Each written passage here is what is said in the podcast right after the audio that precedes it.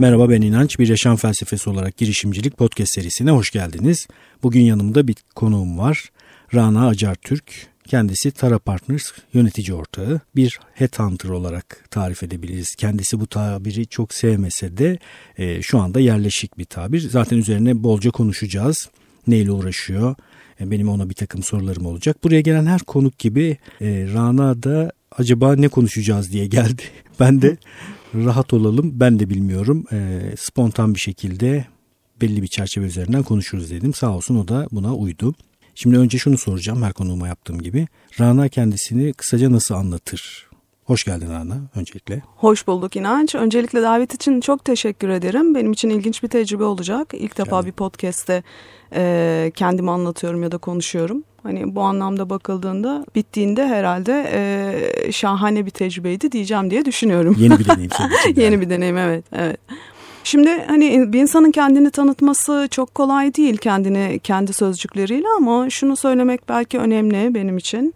Çocukluğumdan beri hep meraklı oldum, sorgulayıcı oldum ve hani e, neden, niçinlerle sorularla etrafımdakileri hep sıktım. Hani bu iş hayatımda da aslında yaptığım işte bana yararlı oldu. Kaç yaşında başladı nedenler niçinler? Yani dedeme sorarsanız 3 yaşında, 4 yaşında, 5 yaşında. Hani annemlere sorarsanız hani yine çocukluk yaşlarında ve hep devam eden bir e, durum oldu. Açık uçlu soru sordum hep aslında. Bu nedenler Neden bir yere bağlanmış sen fen liselisin aynı zamanda bildiğim. O sonraki biliyorum. hikaye yani hani sonuçta çocukluktan beri aslında içimde taşıdığım o merakı çeşitli e, yerlerde gösterdim. Bu iş yerlerimde de oldu, okullarda da oldu. Niye bu bu şekilde yapılıyor bazen insanlar açıklayamadığı zaman Rana bir git başımdan bile dedi. Hani o anlamda bakıldığında beni belki en çok tarifleyen şeylerden biri bu meraktır. Evet. Ee, bir şey soracağım çocuk yetiştirme merakı olan biriyim ben de. Yani evet. bu konuda insanlara yardımcı olmaya da çalışıyorum, fikir üretmeye çalışıyorum. Hatırladığın kadarıyla ortamda bu merakı besleyen bir şey var mıydı? Ya da merakın ölmesine neden olmayacak özel tavırlar var mıydı ailede?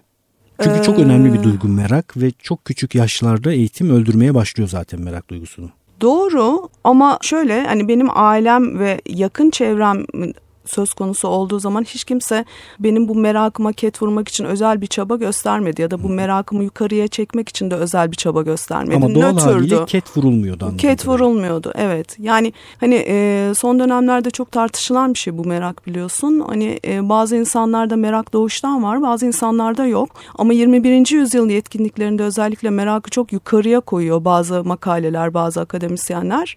E, ve soru şu hani bir insan nasıl meraklı yapılabilir? Bu aslında meraklı yapmak çok kolay bir şey değil ama merak uyandırmak bence bir ebeveynin, eğitim kuruluşunun ya da öğretimle ilgili çeşitli kişilerin elinde olan bir şey. Yani ben çok... bunun bir miktar eğitimle uğraşan biri olarak mümkün olduğunu düşünüyorum açıkçası. Yani evet. ortamı iyi kurgulayarak dediğin gibi merak uyandırmaya çalışarak, evet. merakı gündemde tutarak, çocuğun merak ettiği anların bir kere farkına vararak, o meraka sahne oluşturarak, evet. büyük oranda o merak anları yapma etmelerle durdurularak Aynen, zaten ketlen, ketlenmemesi lazım. Evet, ketlenmemesi lazım. Ve, Çok dikkat etmek lazım. Ve hani e, klasik klişe e, bir takım öğretilerle, cevaplarla o çocuğun daha daha e, nasıl olabileceğini, başka ortamlarda hayatın nasıl olabileceğini ya da başka ortamlarda yaşadığı bir takım şeylerin kültürel sonuçlarının neleri e, gebe olabileceğini düşünmesine olanak sağlamak lazım aslında. Bu da hani bazı ebeveynler sürekli öğretiyorlar. O öyledir, bu böyledir, meli, malı bir takım cümlelerle aslında e, çocuklarını yetiştiriyorlar. Yani yeni yüzyılda bence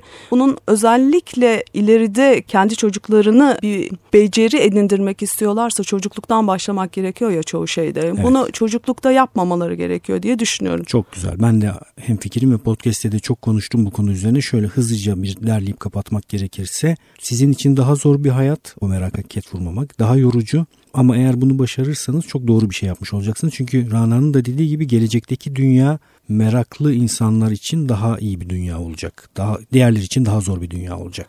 Belki şöyle hani buna eklemek lazım. Ee, burada merak belki her dönem için çok önemli bir artı değer ama bundan sonra o kadar çok bilgi ortamı içerisinde yetişecek ki çocuklar ya da yetişkinler bizler dahil. Bu anlamda e, sizin merakınızı besleyecek çok elde ortam var ve kütüphaneler var. Yani bu kütüphaneye aslında bildiğimiz klasik tabirle kütüphaneden bahsetmiyorum. Google'da bir kütüphane aslında. Burada siz merakınızı giderdikçe ve kendinize yeni beceri ve yetenek gelişmesine olanak sağlayan bir takım eğitimler aldıkça, üniversite eğitimi ya da master eğitimden bahsetmiyorum. Bunlar açık ortamlar. Siz diğerlerinden çok daha öne geçeceksiniz aslında. Öne geçmenize sebep olan şey bu ivme merak aslında böyle eşitleyebiliriz. Peki devam edelim. Sonra bu merak liseye bağlandı. Lise e, yani benim eğitim hayatım aslında e, çok başarılı olduğum dönemler de oldu. Çok başarısız olduğum dönemler de oldu. Bu hani imtihanlara bağlarsak bunu bu, bu şekilde tariflemem doğru olur. Ee, sonuçta hani okul birincisi de oldum. Sınavları kazanamadığım dönem, dönemler de oldu. Ama fen lisesinde, lisede fen lisesinde okudum. Biraz idealist bir e, kafayla kendim de isteyerek e, tıp eğitimine başladım. Bir iki sene devam ettim. Bilim adamı, işte beyin cerrahı, psikiyatrist olma hani hayalleri ve hedefleriyle. Ama sonra giderken yolda hani ileride sadece doktor olmak istemediğime karar verdim ve o disiplinli insan motifinin ya da e, kişiliğinin ya da hani isteğinin arzusunun kendimce idealize ettiğim doktor tarifinde bende bulunmadığına karar verip zararın neresinden dönülürse kardır diye işletme okumaya karar verdim. Yani iki sene okuyup sonra sınavı tekrar Gerçekten girdim. çok cesur yani, bir karar bu arada. Üç sene aşağı yukarı bir üç sene kaybım var. Ve benim arkadaşlarım e, mesleklerini ellerine alıp para kazanmaya başladıklarında ben üniversiteye tekrar başlamıştım. Peki bir özel vaka var mı? Büyük ihtimalle bu birikimli bir süreç. Yani gittikçe görüyorsun, fark ediyorsun. içinde coşku yok. Or oranın sana uygun olmadığını görüyorsun ve sonra karar anını merak ediyorum. Nasıl karar aldın? Çok zor bir karardı aslında. Şu anlamda o kararı alabildim ama hani birçok insan tıbbı e, hani eskiden e, endüstri mühendisi, elektronik mühendisi araya tıp falan şeklinde yazardı bizim dönemlerde. Ben öyle yazmadım. Hepsini e, tıp olarak yazmıştım. Yani gerçekten istediğime aslında inanıyordum. Fakat işin pratiğiyle teori hayatta farklı.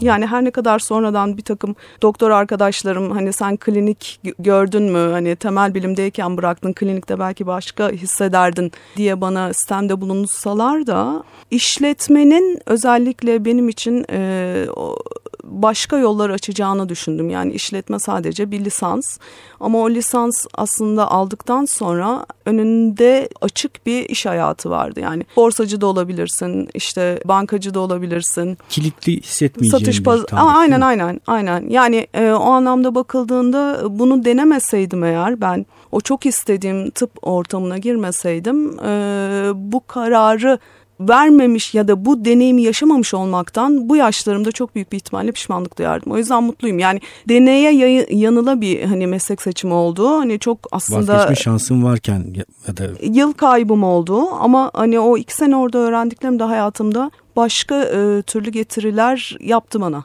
Peki getirdim. harika sonra işletmeye geçtin. İşletmeye geçtim. İşletme onu, okudun. İşletme okudum onu bitirdim. Onu bitirmeden evvel son iki sene çeşitli yerlerde çalıştım. İspanyolca öğrendim. İşte Almancamı geliştirdim. Bir dönem global menkulde çalıştım. Sonra bitirdikten sonra tamamen tesadüfle e, Dominet isminde eskinin aslında ilk internet servis sağlayıcılarındandır kendisi. Doruknet'le birlikte arabul.com'da çalıştım. Hı hı. Bir sene aşağı yukarı bir, bir buçuk sene belki tam hani şu anda hatırlamıyorum. Hani e, şu anda herkesin hani Google'a böyle imrendiği bir aslında hal vardır iş ortamı açısından.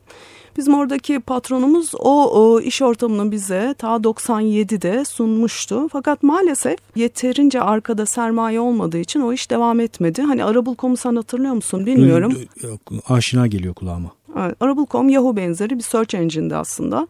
Keywordleri hani kendimizin girdiği ve... E, Zor bu, bir alan. Yani orası çok... Biliyorsun Alta Vista, Yahoo evet. işte çok hani şu anda yaşamayan e, search engine'lerin... Yahoo'nun kaybedebildiği bir alan olduğu için orası evet. çok zormuş. Peki sonra bir başka bir şey evrildi mi Arabul? Arabul evrilmedi. Yani hak ettiği yeri bence piyasada bulmadı. Ee, evrilmedi. Hani bunun arkasında çeşitli sebepleri olabilir ama hem isim olarak hem de o dönem internetle ilintili yapılan çok az sayıda kaliteli işten hani biri olması sebebiyle orada olmaktan çok mutluluk duydum aslında ama işler çok iyiye gitmediği için geleceğini de görmediğimiz için aslında Arabul'da çalışan birçok nitelikli kişi e, çeşitli iş başvurularında bulunuyordu. Ankara'daydı Arabul'un merkezi. Biz e, çeşitli yerlere e, özgeçmişlerimizi fakslıyorduk o zaman 97'den bahsediyorum ben. Faksladığımız ya da e-mail ile gönderdiğimiz yerlerden birinde bana bir e, iş teklifi geldi. Bu iş teklifi de bir headhunter firmasındandı. Executive Search Consultancy de deniliyor bizim yaptığımız iş aslında. Dünyanın önde gelen e, firmalarının Türkiye ofislerinden birindeydi. Hı hı. Yöneticileri arıyorsunuz, keşfediyorsunuz. Evet yani hani dediler ki beni zannediyorlarmış ki e, Arabul'da çalışıyorum ben. IT ile ilişkili bir insanım. Bu firmanın da hem IT ile ilişkili hem de research yapabilecek kişiye ihtiyaçları varmış. Yani sonuçta ben headhunter ne demek biliyordum ama hani içeride böyle bir iş olduğunu bilmiyordum. Böylelikle onların sayesinde bunu öğrendim ve İstanbul'a transfer oldum. Yaptığım iş ilk başta o firmada hem o şirketin database'ini yönetmek hem de e, yapılan projelerde e, proje researcher yani araştırmacı desteği vermekti danışmanlara. Bu e, bir başlangıç oldu. Yani 20 sene geçti Headhunter dünyasında. Bu başlangıçtan sonra IT tarafından biraz uzaklaşıp seneler içerisinde yani 2-3 sene sonra özellikle researcher olarak kendimi başka bir yere getirdim. Ondan sonra da bu iş değişiklikleri vasıtasıyla sektör içerisinde danışmanlık yapmaya başladım. Hı hı ve danışmanlığın sonunda geldiğim yerde 10 senenin sonrasında 2007'de sanırım Tara Partners'ı kurdum.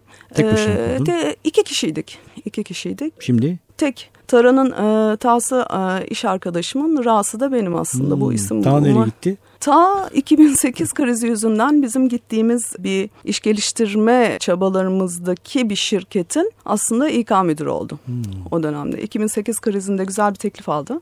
Rana dedi hani ben buradan ayrılayım e, kriz Ta'yı var. Ta'yı burada bırakıyorum ama. Ta'yı burada bırakıyorum ve bu aşağı yukarı işte bir 6 ay sonra e, oldu. Kendi işimizi kurduğumuz dönemi düşünerek hani zaman skalası vermek gerekirse 6 ay sonra ben tek başıma bu işe devam ettim. Tara'yı krizde de bu işe ee, Krizden de çıkarak devam Krizden etti. çıktık tabii hala e, piyasada olduğumuz için.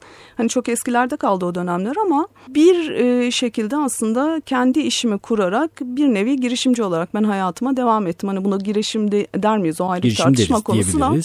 E, benim ilgimi çeken birçok nokta var burada. Bir de dinleyici kitlesini de bildiğim için onların da ilgisini çekebileceğini düşündüğüm noktalar var. Bir kere yaptığın iş itibarıyla bazı şeyleri iyi biliyorsun. Yetenek tarifin var, yeteneği tarif ediyorsun, yetenek buluyorsun. Bu podcast'i dinleyen insanlar içerisinde de mesela yeni mezun olacak olan öğrenciler var üniversiteden. Hı hı e, mezun olmuş olan ve işte kendi girişimcilerin girişimlerini kuracak olan insanlar var. Ben kategorileri söyleyeyim de sen zihninde bir belki harita çıkarırsın. Hı hı. Kurumsalda çalışıp kendi girişimini yapmak isteyen insanlar var ya da kurumsalda devam etmek isteyen insanlar var. Bir yaşam felsefesi olarak girişimcilik podcast serisinde biz girişimciliği çok yönlü ele almaya çalışıyoruz. Hı hı. Geniş bir tarif var. Yani bir insanın önümüzdeki 3 sene boyunca bir dili çok iyi bir şekilde öğrenmeye kalkışmasını da bir tür girişim olarak tarif ediyor bu podcast. İlla ekonomik çıktısı olan bir şey olması gerekmiyor. Böyle düşündüğümüzde öncelikle şunu sormak istiyorum. Yeteneği nasıl tarif ediyorsun? Ediyorsunuz ve sana gelen kurumlar ne tür taleplerle geliyorlar? Neyi daha çok arıyorlar? Yetenek tarifi aslında bakıldığında e, her sektörde, her endüstride e, değişebilen bir e, içeriğe sahip bence kavramsal olarak baktığımızda. Yüzde kaça arıyorsunuz? Yüzde kaç tarifinize giriyor sizin sektör? Yok yeteneği belki şöyle hani e, tanımlayalım. Yetenekli olan insan aslında e, diğerlerinden kendini ayrıştırabilen ve farklı bir şekilde e, başarıya doğru gitme yoluna e, sahip bir insan aslında kendi yetenekleri doğrultusunda ama biz genelde danışmanlar olarak yönetim danışmanları işte e, headhunter'lar olarak yetkinliğe bakarız. Yetkinlik ne demek? Aslında bilgi, beceri ve davranış kombosu ya da e, nasıl söylersek combo olmuyor burada tabii ama üçlüsü. Hatta hani kişilik özelliklerini de bunun içerisine e, koyarsak bir dörtlü oluyor. Yaptığımız değerlendirmede o insanın tariflenen role uygun olup olmadığını yetkinlik açısından saptarız. Yani yetenek işin aslında bir parçası burada. Hı hı. Yetkinlik anlamında baktığında e, bilgi beceri bilgisi olup ondan sonra teorik bilgisi olup bunu davranışa hiç yansıtamayan, teorik bilgisi olup e, çeşitli şekillerde becerisini tekrar e, pratiklerle aslında geliştiren ama yine davranışa yansıtamayan insanların kurumsal hayatta ya da iş dünyasında aslında çok başarılı olamadıklarını görüyoruz. O yüzden bu kontrol noktalarında insanların potansiyellerinin ne olduğunu, potansiyellerini aşabiliyorlar mı, aşamıyorlar mı? Bunların tespitleriyle biz iş dünyasındaki kişilere yardımcı oluyoruz. Yani bu hem çalışanlara hem de iş dünyasındaki patronlara ya da üst düzey yöneticiler anlamında e, destek olduğumuz bakış açısı. Yani bizlere genelde İK tavrından farkınız nedir? Yani İK'da yetenek yetkinliklere bakıyor ya da evet. işe alım işiyle uğraşan birilerinden farklı bir şey yapıyorsunuz diye düşünüyorum. Doğru. Şöyle ee, hani biraz daha farklı bir kesimi parlayan bir kesimi ele almaya çalışıyorsunuz diye düşünüyorum. Doğru yani bizim yaptığımız işte özellikle dünyada tanımlanan güzel bir sıfat vardır. Söylenen güzel bir sıfat. Trusted Advisor olarak biz aslında çalışıyoruz. Hı hı.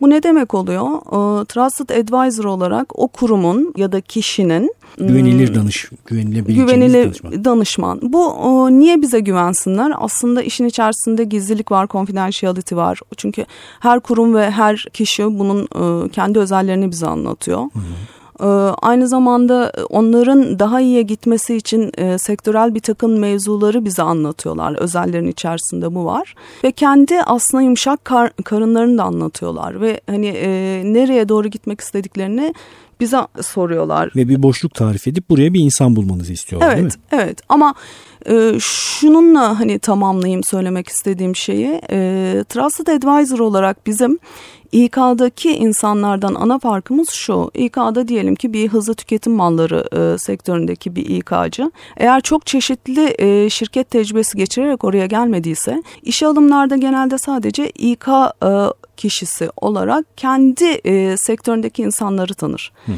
Bizim gibi headhunter'lar ve e, yönetim danışmanları, trusted advisor'lar çok geniş perspektifte çok çeşitli projelerle aslında e, hayatlarını geçirip bilgi edindikleri için çok daha tepeden bakma kabiliyetine ve e, know-how'ına, bilgi e, düzeyine sahip insanlardır. Yani bakıldığında biz çeşitli e, şekillerde hangi sektördeki e, CFO'nun hangi yetkinliğe sahip olması gerektiğini, hangi sektördeki satış en üst düzey kişisinin aslında diğer sektörden nasıl daha farklı olduğunu yaşayarak, duyarak, öğrenerek biliyoruz. Çok güzel. Kendi bulundukları noktada aslında biraz fark oluşturan, fark yaratan insanları takip ediyorsunuz değil mi? Tabii yani bizde aslında hani ben başladığım zaman demin database demiştim ya 97'de. Biz bize e, CV gönderen insanların e, sayesinde database'lerimizi oluşturuyorduk o firmalarda. Ben hani dünyanın önde gelen şirketlerinin e, bir, iki, üçünde çalıştım. E, o database'ler hep CV'lerin aslında gelmesiyle oluşmuştu senelerce. Fakat LinkedIn benzeri çeşitli online database'lerin çıkmasıyla herkes zaten kendi özgeçmişini oraya upload etmeye başladı. Böylelikle ne oldu? Eldeki hazine daha açık halde oldu ve biz o CV'leri orada e, zaten görerek o kişi kişileri tanıyoruz. Kendi database'lerimiz ve LinkedIn ve benzeri database'ler sayesinde. Buradaki mevzu aslında iş aramayan ama işinde gerçekten başarılı, kendi sektöründe bir yere gelmiş kişiyi keşfetmek. Bizim aslında en büyük... Nasıl hani, keşfediyorsunuz? Nasıl, neye bakıyorsunuz? Biz sürekli insanlarla görüşüyoruz aslında bakıldığında. Hani bunların içerisinde hem iş arayanlar var hem de başarılı olmuş kişiler var. Bunlar hem hani girişimci dünyasında bir yere gelmiş kişiler hem hani çok uzunca süredir kurumsal hayatta e, şirketleri belli bir yere getirmiş insanlar olsun. Hani genelde bizim telefonlarımıza ve görüşme taleplerimize herkes çıkar ve görüşürüz. Genelde böyledir. Bu o görüşmede o kişiyi anlamaya çalışıyorsunuz. O kişiyi, sektörü, onun yetkinliğini ve o kişi de karşılıklı bir e, aslında e, yardım diyelim, alışveriş diyelim. Bizim bizden de hani dünyada e, kendisi gibi bir insanın nerede daha iyi yer bulabileceğini Fırsat, öğrenmeye çalışıyor. Fırsatları Tabii. gösterebiliyorsunuz. Bu çok önemli. Tabii. Rana Acar Türk'le yaptığımız sohbetin birinci bölümünü tamamladık. Umarım kötü bir yerden kesmemişizdir. İnançayar.com'dan podcast sekmesinden bana ulaşabilirsiniz. Bu podcast adı geçen kişilere, linklere, insan isimlerine ulaşabilirsiniz. İnanç Ayar Instagram hesabını takip edebilirsiniz. YouTube'da yavaş yavaş kanalı hareketlendirmeye başladım. Orayı da takip ederseniz memnun olurum. Görüşmek üzere.